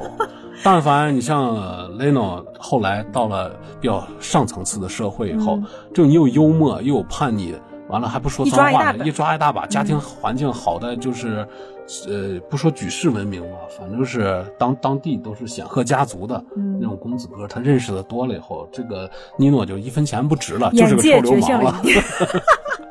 眼界决定了一切啊！但是你看，在整个书当中，我们的 Lennon 她未来的婆婆就是 Adair，对吧？在剧当中也出现了，就说话非常温柔的那位女士。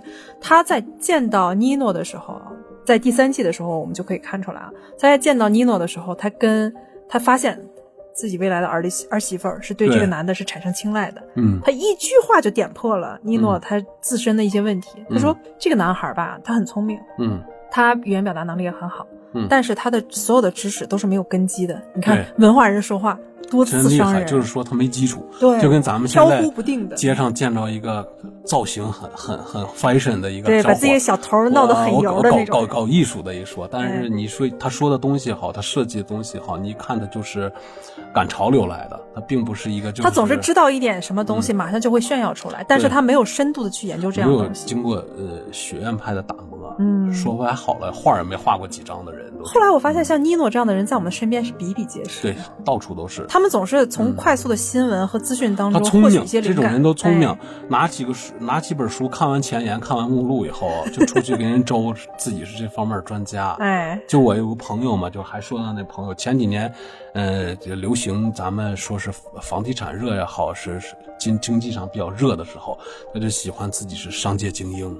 自己是转换的特别快，毕业二百块钱买一南开毕业证，出来就可以搂了，确实也搂到好多好处。嗯，完了呢，等到哎社会风向，哎人们的那人们的消费也提升了以后，他就方面用知识打扮自己，就往艺术家上面。对我是一个搞艺术的富二代。后来又发现呢，我我可以是导演，可以是干啥呢？就是挺挺多挺多这样的人。对这样的人，像包括阿黛尔说的，都是没有根基的人，对吧？你但凡有个根基的人，在跟他说话的时候，就会把他看出破绽百出。但这种人有好处，他一旦你就是说学知识的时候，你学进去以后，你发现自己未知是更大于自己已知的东西的。就像咱们说学计算机，小时候呢，别人夸你你真灵，电脑你都懂。是吧？因为咱们可能是接触的早，但是你越学进去以后，发现这大海里面你只舀了一瓢水。在这个过程当中，我越越这个时候你就变得收敛了，嗯，你就反而谦逊了，你你就会有好多东西。谦逊是那时不敢跟别人说了，对。但是就是这样的人呢，他会像更层次低的人，像农妇也好啥的好，他们这个是一百个字都认不全的人。抖露这个东西，可不你说啥我信啥吗？还有当年咱们遇到过一个叫美发经济学教授，对啊，对，都是那个那个那个那个，就席卷了整个中国所有的美美美发行业的小老板们。对，呃，他跟我说的，美发行业竟然能认可他是一个教授，曾经他也是我的客户。我问过他，你为啥能成为他们导师呢？完了那个啥呢？我选择这个行业，就说明我很聪明，别的行业都有人给洗脑了。就这个行业，所有人最高是初中毕业。大家不知道教授应该是怎么评级，对对吧？我说我是北大什么什么教授，他们也肯定信，因为他们不知道这个东西就完了。所有的理发馆老板、美发美美发廊老板，最高了是个初中毕业，所以说。那几本书也好卖，那几个课他也好卖。嗯，你看，回到尼诺，尼诺就发现，如果一个人他有很高的根基的时候，不像他无根基、飘忽不定，对，他就会马上就转头就跑。对，他其实，在莱诺面前，他跑了好几次。对，第一次是他们在上高中的时候，莱诺写了一篇特别漂亮的文章。嗯，尼诺看到那篇文章之后，他就要跑。他把莱诺那篇文章啊揉成一个要脸，对，扔了之后，他发现他怕那个莱诺一下看着他的无知。对，嗯。然后他又在看其他人，其他人但凡跟他深度交流的时候，他又把这个话题岔开了。嗯，因为他但凡不岔开，那完了，别人就能看出来他的肤浅。对，嗯，是的。尼诺这样的人，哇，太普遍，太，要不说大家对尼诺这个角色印象太深了。对，因为我们能看到自身自己的弱点，我们身上其实或多或少也有尼诺的影子，我们也有一些没有根基的知识，还有很浮夸的一些东西。对，嗯。在这里，其他的一些角色有没有给你印象特别深刻的？除了 Lila、Lennon，还有 Nino。我们来说一下都有什么样的一些角色啊？我一说这个名字，估计你就能想得起来了啊！一下懵了。哎，呃，斯特凡诺、安东尼奥，嗯嗯嗯，梅丽娜、诗人多纳托、卖水果的恩佐，就你老说他是水果哥，嗯，还有米凯莱。马尔切洛、吉奥拉、帕斯卡莱、卡米拉、米凯莱是哪个来着？熊猫。哦，大熊猫，你就不要说米凯莱，我记不住。嗯，然后再往后还有那个香肠哥布鲁诺，嗯还有彼得罗是 Lennon 的老公，弗朗克是 Lennon 在大学当中短暂交往的一个有志青年。对，嗯，阿黛尔就是 Lennon 的婆婆，嗯，玛利亚罗莎 Lennon 未来的大姨子。这个我哦，那个那个女孩我也挺有印象的，她跟那个莱农还挺像的，嗯是那个但是他出身高层啊，对嗯。高层，他俩的意意识上方面认知还是挺像的。嗯，都是比较单纯和肤浅的。嗯。她跟玛利亚罗莎，也就是她的大姨子，嗯。就是她的老公的姐姐啊，对。两个人在意识形态上是产生共鸣的。但是我们又发现，这种共鸣是因为是 Lennon 想要讨好他们家，是吧？有这一点，因为有这 Lennon 想表现自己很聪明嘛。对他不知道该说啥了，他在饭桌上发现这跟他以前吃过的饭局不一样。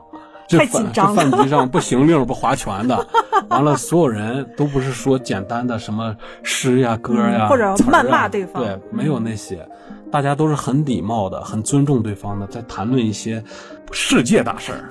对，因为当时那个时代是各种意识形态一直都是迸发的，共产主义、左翼思想啊，还有一些平权主义都在那个时候出来啊，还有工人运动、工人运动和学生会之间的一些运动，哇，各种各样的思潮太乱了。他不知道该咋插嘴了。嗯，所以他就只能反美。他怕自己说的那个，他怕自己说的东西太肤浅，被人家看不上，但他说的东西真的很肤浅，太呃怎么说呢？还是自己没有这个世界他见的太少。他还是被保护的比较好。对，嗯，而 Lila 是因为他从小接受的苦难比 Lennon 要多的十倍多以上，所以 Lila 她又很敏锐，嗯他看到的世界更真实一些。就像在书里有这么一句话，在电视里没有表表现出来啊。书里 Lila 就不断的在提醒 Lennon 说：“Lennon，你用一辈子去读了那么多的书，考取了那么好的学位，又出了那么多书，嗯但是你不知道罪恶这个东西，它会冲破房顶，它会不知道从什么地方就会冒出来的。对你，看这句话说的多好真厉害。啊！而且 Lennon 他这是一个不念书人说的真吓人。而且我光是听懂就已经很费事儿。他的公公也在说，他说嗯偏见会让你无法深度的思考。对，这个是，嗯嗯，当 Lennon 又特别当当你当你就是嗯固执的认为某个东西绝对是对的时候，嗯你就没法再思考别的道理了。哎，嗯。这就造就了 Leno 未来他的婚姻当中的一个分崩像离析。有有一些老人，你你稍微有哪儿的不舒服了，你这个不可能，《黄帝内经》说了，老祖宗说了，就就就给你拎这，就说明他他已经不可能再思考什么是科学了，什么是道理现代医学对，，嗯，那你也就不用跟他讲那些道理了。就像 Lila，Lila，、嗯她发现她在成年之后，在界限消失你的任何举证他听她就不进去，已经无力去嗯，拯救他们了。他觉得嗯我躺平了，对我就是在这个粪坑里，我跟大家一起遨游就可以了。对，嗯，嗯再跟大家说一下什么是界限消失啊，因为刚才我一直都没有跟大家解释这个。这个是发生在丽娜十六岁的时候，十六岁的时候，她的哥哥因为看到了自己家庭中有一些希望。可能会翻身，他哥哥跟斯特凡诺借了很多钱，就借他了一些高利贷。其实跟斯特凡诺结婚以后，他嗯一心憧憬的未来也是美好的，对有时候有希望的。他想想帮自己的爸爸跟哥哥，让他们去翻身。嗯但是他的哥哥利诺，你看这个名字在未来起到很大的作用啊，所以他没成为政治家，他没成为一个好的斗士，就是因为他面到一关一关的，呃，结果都是跟他抗衡的。像斯托凡诺把他的是鞋，亲戚之间的对，嗯把鞋送给了米呃马尔切洛对马尔切洛，就是索拉呃索拉拉家大儿子索拉拉家大儿子。嗯完了，好多东西都人们都在骗他，但这殊不知道这个层次的人。都是在互相欺骗的，这个互相利用互相利用的，这已经是，呃，他必须得接受的东西。真正厉害的斗士也好，政治家也好，都是能够看清这一切。他看清了并并且，哎，他很失望但哎，对，但你还得能接受和摆平和利用这一切。但是让他觉得界限消失，最让他觉得苦痛的，你看那一场景，他都哭了嘛。嗯对，是他的哥哥。嗯，他的哥哥在小的时候，在第一季当中表现出来很多的温情，也很敏锐，也很善良。他的哥哥认为莉拉是这个社区当中最聪明的女孩。哎，那阵儿可以拯救那阵儿他俩都是小可怜儿，都是被父亲也好，被啥也好压迫的。嗯，哎，但但是不一样了，到界限消失的时候，所谓第二季的开头，第一季的结尾的那一集的时候，他哥哥觉得我现在我老板了，嗯，我我现在我我现在鞋鞋店总工，我还没有啊解释那个界限消失到底是什么呢啊？就是当他们在利拉十七岁的时候，他哥哥以为自己会翻身，买了很多很多的一些烟花爆竹在房顶上放，跟大家一起狂欢的时候，嗯最终爆发了跟索拉拉家的冲突啊。嗯。这个冲突，他哥哥表现出来的那种狂妄自大和愤怒，让莉拉突然就流泪了。嗯。之前 Leno 还不太理解为什么莉拉在这个混乱的场景当中会流泪，而且一直盯着他哥哥。嗯。后来 Leno 就理解这是界限消失，嗯。因为莉拉发现他以前天使一般的哥哥，嗯，一直护着他、一直支持他的那个哥哥，嗯。嗯。消失了，对。变得越来越像他爸，对，变得越来越像一个庶民，像所有愚蠢的人是一样的。对他变得男性被男性主义牵着鼻子走，嗯最终因为这个男性主义而导致自己的灭亡。其实他哥哥的固执前固执吧，嗯，前几集就能看得出来。但是在那个时候是嗯总体的一个爆发。嗯，对，嗯，而且哥哥在圣诞夜、圣诞节那天，两个人就因为几个煤块儿就嗯差点打起来。他哥哥说：“嗯你就给我倒牛奶，你就给我倒麦片，你就是个女人，嗯，对？吧？”你看，在这个时候，丽拉就就已经心灰意冷了。这就是一个界限消失，在后面的界限消失，丽拉就发现恶与善其实没有任何的界限，对，你是一线之间的。嗯，你但凡你的一只脚踏到这儿，一只脚踏到那儿，你就是一个灰色的人，对的，这就是他的界限消失。对，嗯，嗯。他发现愚蠢跟聪明之间也是没有界限的。也许一个人他会散发出来很聪明的一点。谁都有能想明白的时候，对。谁都经常犯着糊涂。嗯。嗯。你看莉拉在后面，她在斯特凡诺的店里肉店里工作的时候，嗯对她说：“我也会经常缺斤短两，我也会变出一百种方法去坑那些顾客。”你看，这也是一种界限消失，对吧？对的，嗯，他原来最恶心的那些手段，嗯现在他自己为了店里能盈利，嗯好补贴给更穷的人，他也不得不用这些手段，而且变本加厉。他又很恨自己，说嗯为什么我会变成这样呢？对啊，从一个斗士变成了一个政客，小金库没那么好攒，他要攒私奔的钱。所以他就跟 Lennon 说：“Lennon，你知道吗？所有的这些钱，尤其是原始积累，嗯它真的就像共产主义说的，它是血与肮脏的东西堆积起来的，没有一张钱是干净的。而 Lennon 那个时候其实完全不理解这些话是什么意思对，，因为是 Lennon 没有经历过 Lila 所经历的这一切。嗯，嗯是，这就是 Lila 比 Lennon 超前的一点。但是 Lila 又想要一个真正民主的家庭关系，有这个家庭关系，她才能发展的更好。你看，在我们看第二季的时候，各种思潮不就出现了吗？第二季的结尾，这种思潮，我们连结合一下历史啊，因为他们说的是一九六八年，一九六九年的时候，思潮是到一个顶点。嗯一九六八年到一九六九年这段时期，嗯，他们的工人运动不是很多吗？对，在这个过程当中，其实出现了一个很好的一点，它有嗯那种非常混乱的政治家之间角力的一些东西啊，就也产生了很多恐怖主义。但是嗯好的一点就是，他们改善了父女的关系。嗯因为那个时候有一个自由主义者，他发声就说要政府要给那些家庭主妇付钱。嗯嗯，当时的政府认为，女性只要参与到社会活动当中，才可以获得尊重和金钱和地位。也就是说，女性得出去工作。他的意思是这样的。但是他说，一个女性如果她没法去支撑这个家庭的时候，她嗯不得不当家庭主妇的时候，她必须，她肯定必然会被这个家庭盘剥，而政府需要承担这个钱。嗯对，原来欧洲的对家庭妇女的补贴嗯。是这么来的。这正好是 Lila 最理想化的那个时代，嗯就是最理想化的家庭关系。嗯真正妇妇女你在当家庭主妇的时候，得到国家的补贴的时候，你才能在这个家庭当中得到尊重。嗯大家会认为，哦，你在家庭当中其实也是在工作，而且工作更繁重一些。对的，在之前，大家都认为这是你应该做的。对，这是你应该做的。你没有能力嗯去工作，你没有机会去工作，所以你必须要承担的。嗯，我们再回到就这些人物之后，我们说完了，再回到斯特凡诺，对这也是一个很复杂的一个人啊。嗯，你看他在第一季的时候，他在很小的时候打过丽拉，对，因为呢，丽拉在学生竞赛当中把他弟弟给秒杀了。嗯 弟弟也是阿阿方索，是个很爱学习、很腼腆的一个男孩儿，嗯，但是智慧不如丽拉，丽拉反应太快了聪明对，一遇事儿就爱哭。嗯丽拉直接就把他给秒杀了。秒杀了之后，斯特凡诺非常的生气，在丽拉那么小的时候，抓住丽拉的头就开始抽她，说：“跟我弟弟道歉。”嗯，从这一点你就能看出来，暗示斯特凡诺是一个非常暴力的人。对，嗯，很直接、很暴力，但是也没啥智慧的人。对，他还懦弱。对，他是杀了他父亲的索拉拉的一家，就是背后阴谋杀死他父亲的人。他不止没有帮他父亲报仇，反而为了自己以后能出头，嗯。还屈身于当刚看我们以为他是一个精明的生意人，对，但是后面发现以为背后有算计，其实嗯就是臣服和贴贴对贴在人身上，为了为了自己能生存下去。嗯。嗯而他找莉拉呢，很多人认为他俩是真爱，就一开始啊，啊，我也觉得可能有事，就是他的处处事手段和他的性格决决定。嗯后来发现也不是，他就是自己的表不能丢了。嗯他他我们的老狗说的那个意思就是说，斯特凡诺把莉拉当成了自己手上的一块表。嗯。嗯，你看这个意象也很明显啊。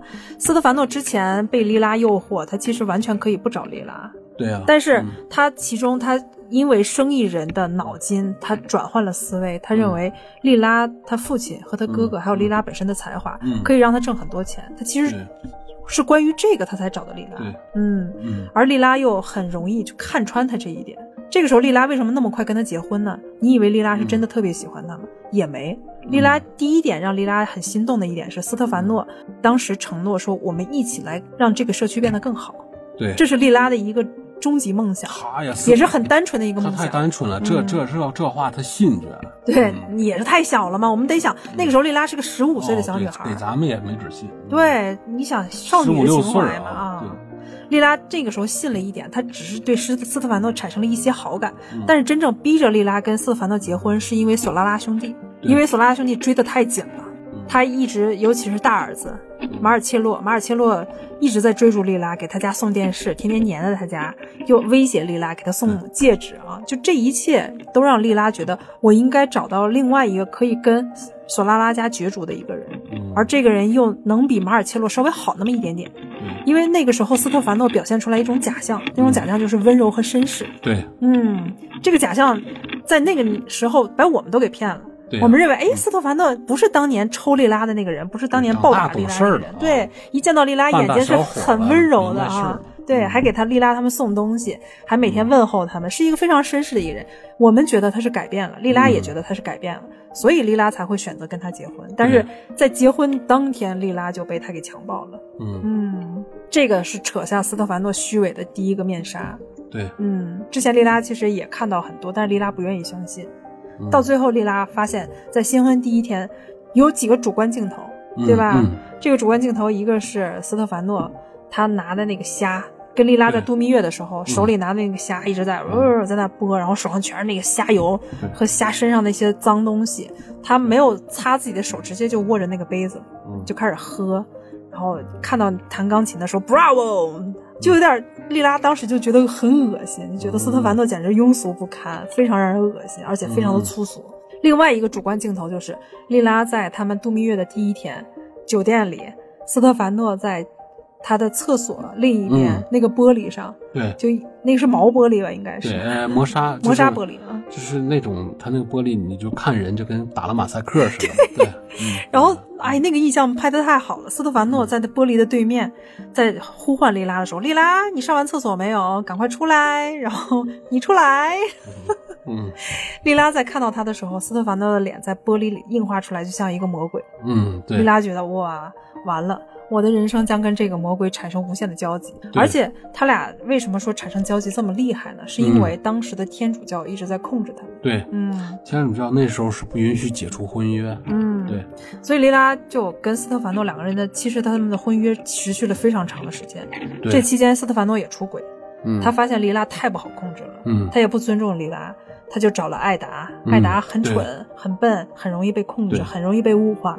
嗯。但是他又好管理啊，对，嗯。但是他隐隐的，他又发现莉拉的那种不羁和美丽，还有智慧，又吸引着他，嗯。他又爱着莉拉。其实他底层是非常爱莉拉，但又不知道怎么去爱，他就通过一种暴力的方式和控制的方式，把莉拉越控制越远，最后莉拉不得不逃离他。对的，对的，嗯，斯特凡诺是一个非常悲情，但是可怜人必有可恨之处的一个。对的，嗯。嗯，我们说到这儿，各种人物我们基本上都分析完其实了啊，还是他不够坏。不够坏。他爸死也是因为不够坏。嗯你就想，如果换到索拉拉家有小孩过来敲门讹他一本书的钱，嗯好像不少钱，不是说洋娃娃洋娃娃的钱，嗯给了张大票能买本书呢。对，俩人存了不少钱，就知道他他爸其实就是为了生存看上去比较凶。嗯耍一些凶，做一些暴力啊，放一些贷啊，干啥的这些手段，但是还是有挺善的一面的。嗯，但是他这个社会的规则就是丛林法则，你只有更坏，你才能挣到更多的钱。他爸最终就被索拉拉家人给暗杀了对。嗯包括那个就斯托凡诺也是这样，他也是他不利落，嗯，他自己他不确定自己是个好人，但是他又想我要装扮成一个坏人。对嗯他，他不是，他就想装扮成一个好人。他对丽拉就是在装扮一个好人。他对丽拉其实他内心所有的坏事都是他盘算好的小九九，但他又内疚。他的表情，演员自己真实的表情，他也流露出来，就是自己是内疚的，嗯。自己咋办呀？内是吧？疚了。你看，再看看索拉拉兄弟遇到这种事儿，呃，小三儿过来闹了，索拉拉大熊猫一般看着自己的女伴儿，这个老婆也好啥的，吉奥拉，就是滚，别说话，就就就这么利落。完了，就我就告诉你我是坏人，我不给你装一下好人，你别指望我是好人。就包括安东尼奥上门来乞讨，就说嗯我不行了，你给我工作吧，我现在有妈要养活，妹妹要养活，嗯，滚一边去，就这话。非常利落，等着人走远了叫回来，哎，你回来，你看呃斯托打凡诺手干不干？就就这种，对，嗯斯特凡诺是一个挺可怜的一个人啊。他另一方面的可怜就是他过度被这个僵化的社会和偏见的社会的男性主义过度绑架。对，就像之前他为什么那么愤怒，他有那么几次那么愤怒，就是因为大家的流言蜚语，对就说你不是一个男人，嗯连他的妹妹都在嘲笑他，说你不是一个男人，你没法让自己的老婆怀孕，对你的老婆竟然能让自己的孩子流掉，你看你多懦弱呀就因为他他这一点，他非常的不。够坏，手段不足，也不够暴力，也不够狠心，所以导致他跟丽拉之间的关系是弹性的。嗯就是我那种的想想揪扯你劲儿不够大，所以你还想老老往出弹。如果角色换了一下，莉拉当时嫁的不是他，嫁的是斯托呃这个、呃、索拉拉家索拉拉家老大，嗯，是那样。对，就是那家人来调教这个这个这个女孩来压制压迫这个那丽欺负丽拉就死了，呃，或者是死了，或者是就是顺利的给他思想转化了，就应该不可能嗯。丽拉会把他们全家杀了。呃，要要要不然就选跟跟他鱼死网破，要不然就是教育好了，会有这样两个结果。但跟斯托凡诺就是，嗯丽拉是那么犟，那么有个性，特别固执己见，又正义感强的人，他自己又不确定能那么坏，完了手腕也软，说白了他手腕还是软。嗯，你看他的几次生气，全是因为大家对他的一个裹挟。如果他觉觉悟鲜明，我是个坏人，我就应该干我们这个阶层干的事。而且他如果不在乎大家对嗯他的裹挟的话，也不可能跟丽拉爆发爆发那么多冲突，对，对吧？丽拉最后大熊猫也试过好，哎，你现在就跟我走，我在哪儿有个别墅，哎，咱们以后过日子，这了那。嗯，丽拉没上这个贼船，丽拉也清楚，上了那个贼船，可不像斯托凡诺这个船好跳，跳下来我去当剁肉工，我躲开你，我违反婚约，我外面自己离家出走私奔去。斯托凡诺其实要找他能找见吗？肯定也是能找见的，但是他留了最后一线希望，不想把这个东西撕破。我不想，他骨子里是我暴力你吧，我不想欺负你到底，我不想欺负你。他还想留一部分体面，对，对吧？但这部分体面，他它就像一层膜一样，非常容易破。对，嗯，但是人家索拉拉兄弟的人就不抱着幻想，人很聪明，知道你不可能喜欢我这样的人。我不是要让你喜欢我，是让你服从我。我的手腕绝对不像斯特凡诺那么娘。吧，哎但是嗯，你要是看过书的话，你会发现斯特凡诺虽然他们那么暴力，嗯他们那么利落，他们那么恶，啊，那是索拉拉家。哎，对对对，索索拉拉家他们那么恶，嗯，但里面的大熊猫，嗯却对 Lila 有一种变态的迷恋。对，迷恋，对，一样。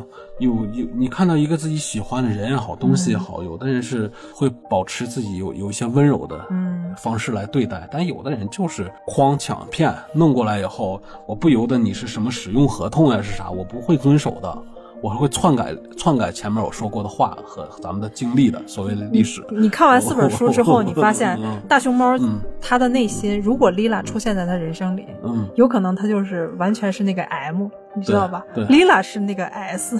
嗯，真的嗯 你在看完那四本书的时候，你发现大熊猫非常想要自己跪在莉拉面前，说：“神啊，请引领我。”这是让大家觉得就是人性当中的那个复杂，哎是让你无法预测的。也没准儿，也没准儿，大熊猫是为莉拉所用，没准儿还真的莉拉可以控制它嗯，对，能够对它就是说改变社区环境也好，真的有用的，用到的时候，这时候他们就会真正走上不归路，哎就会被真正的更恶的势力消灭掉。你已经不恶了，你已经脱离我们群众了，我们要把你消灭掉。虽然莉拉没有引领他，他他最后还是被更恶的势力给消灭掉了。哎我说个题外话，就是在第四本书上当中出现了一个也让大家觉得很有印象深刻的一个情节啊，就是索拉拉家兄弟自己在差不多将近六十岁的时候被格莫拉那个组织给灭掉了。在灭掉之前，他们曾经在社区当中遇到了莉拉和莱农。嗯，那个时候，米凯莱又是不想，哎，是马尔切洛，又是不小心把莱农那个手链，他妈妈送给他那个手链儿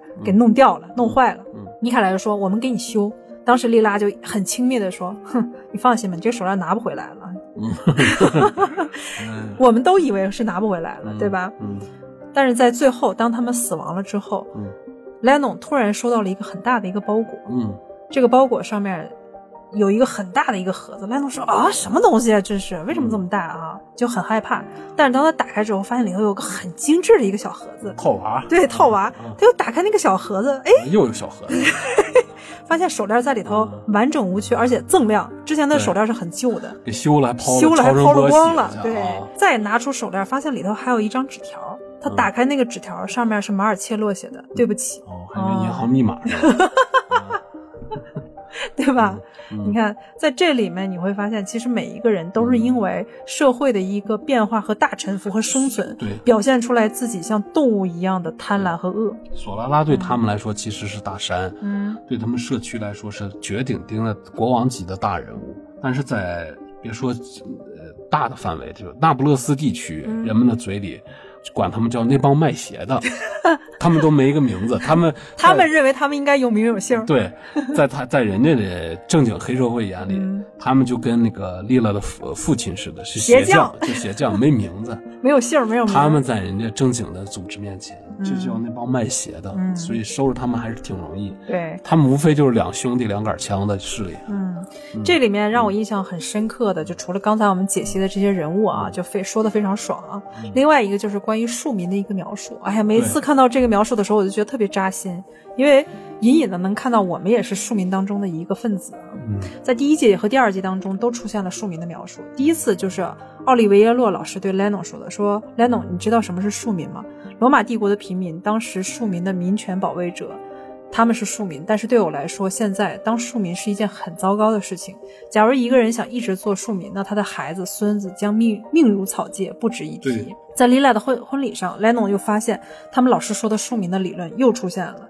他说：“我们就是庶民，庶民是争抢食物和酒，就是为了上菜的先后次序、服务好坏而争吵。”确实是这样。对，那肮脏的地板，就是那肮脏的地板。服务员正在前面走来走去，就是那越来越粗俗的祝酒词。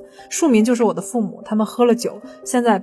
我的母亲背靠在我的父亲的肩膀上，我父亲一本正经，而我母亲张嘴大笑。因为佛罗伦萨的古董商讲了一个很粗俗的段子，他就像庶民，所有人都在笑，他看起来就像角色，想把自己的角色扮演到底。哦好深。在后面，莉拉在自己要怀孕的时候，想跟莱农说一些自己深刻的一些体会的时候，莱农不理解，莉拉就很生气。最后，莱农从家里他的家里出来之后，他看到周围芸芸众生，很多的一些女性被蚕食的面目全非的时候，他又体会到说眼前的景象让我不舒服，让我感到恶心。那一刻，我就明白了，奥利维耶洛老师说的对，在我还小的时候，我追逐莉拉的步伐，希望远离这个街区，但是我错了，我的母亲的世界，还有这片街区，甚至莉拉都无法逃离它。还有，他看到那些女性之后，他又说，他们根本不想变成他们的母亲、邻居或者亲戚那样，他们的身体被消耗的，说的是所有的芸芸众生的庶民啊，他们的身体越来越属于自己的丈夫，在被父亲兄弟利用，最后结束于那广阔盘杂的家庭根系当中。从怀孕开始吗？还是从做家务开始？还是从挨打开始？莉拉那精致的面孔，也许会冒出她父亲的特征，而我的身体也一样，会浮现我母亲和我父亲的样子。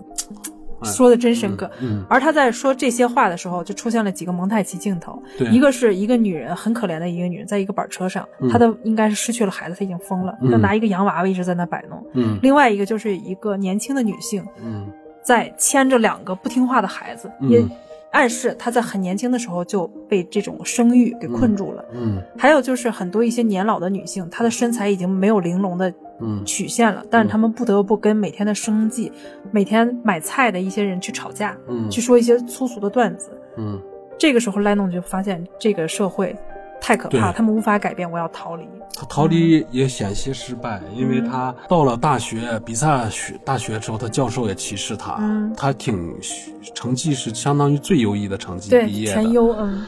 嗯，问他你以后想干啥？我说我想从事教育工作。完了，教授，那你挺好啊，你可以考。教授吓一跳，还以为他要当大学老师呢。考公务员去去干那个考公务员去干小学老师去。对。完了，他说不，我想从事是教研还是什么学术工作？对，我想从事学术工作，也是也想进大学吧。他这意思是，那老师就笑了一下说。呃，不是我冒犯你啊，你的口音就是你的那不勒斯口音，咱们关系好，我听着习惯也尊重你，我能听懂。对你到了陌生的环境，不喜欢你的人。会把它变为讨厌你的最明显的一个标签儿。跟那些没有看过的人，我们说一下这个口音问题啊。嗯、因为那不勒斯这个地方，它有一个独特的口音，对这个口音连意大利本地人他都听不明白，就好有点像我们说普通话的去听一个纯正的温州话，对我们听的就像外语一样。对，他们意大利人在听那不勒斯口音也像外语一样。对，这个剧的导演为了很好的呈现，因为他也跟 HBO 交谈过，HBO 说你们必须得找到能说那不勒斯土话的人。嗯，所以这个剧的导演在面试了，演员？就是那不勒斯本地人，能说？能说啊。他面试了七千个女孩，我都没见过这点演员，他们是第一次演，嗯，面试了七千个女孩，选出了四个，对呀，四个非常有天赋的人，一两个是演他们小的时候，，Lila 跟戴正小的时候，另外两个就是他们成年的时候。这四个人统一的特点就是他们都说那不勒斯土话，嗯，而剩下的演员都找那些可以说那不勒斯土话的人，嗯，我们这部剧。不光我们得看字幕，我们看的是中文字幕啊。嗯，意大利本地人也得看字幕，他们听不懂，知道吗？真厉害！这就是导演他对这个剧和对这个书的原著的尊重。即便他上了高中啊、初中就学了意大利语，标准的意大利意大利语了，嗯，但是他去上大学的时候，他那个方言口音还是有口音，改不掉。他在很急切的一些情况下、突发情况下，他还会用土话去骂人。在第八集的时候，第二季第八集他就出现了。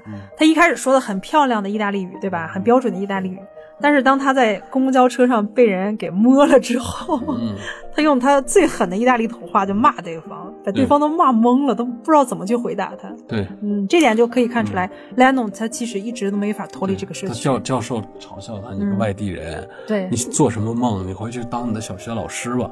就这个意思，嗯，就是选些他没有改变了自己的命运，他最后还会沦为到这个社区这个漩涡，但只不过是当个小学老师。但就因为他教授这么鄙视他，嗯、才选让他选择了找毕德罗。对他其实并不爱毕德罗，嗯，他未来的那个身份很高的老公，嗯、但是他看到了这个是让我阶级晋升的一个机会。对，嗯。还有就是丽拉跟他们所有的人的困局，就是很讽刺的一点。嗯天主教的一个控制，现在天主教的控制浅多了，而且无所谓了，大家都。但是当年天主教的一个控制，让大家不能离婚。你看，托尼·朱特在自己的战后欧洲史上就写过这么一句话啊，就说，在一九四七年通过意大利的法律承认墨索里尼一九二九年和教会签订的一个宗教协约，从这个时候才开始，天主教保留其在教育方面的影响力，并享有一切有关婚姻与道德方面的监督权。在一九五零年代初，意大利四分之一的家庭生活在贫困之中，直到一九五六年，即教皇庇护十二世去世，标志了旧秩序终结前的两年，嗯、十分之七的意大利人还是定期参加天主教礼拜的一个弥撒，但是大家都因为这个，就是他的天主教的控制，其实是慢慢在崩塌的。嗯，而最讽刺的是在于，天主教虽然让你不能离婚，但每个人都有自己的情人。对，嗯，就连里面最正向的一个角色，我们的水果哥，对对吧？嗯，他其实也有自己的情人。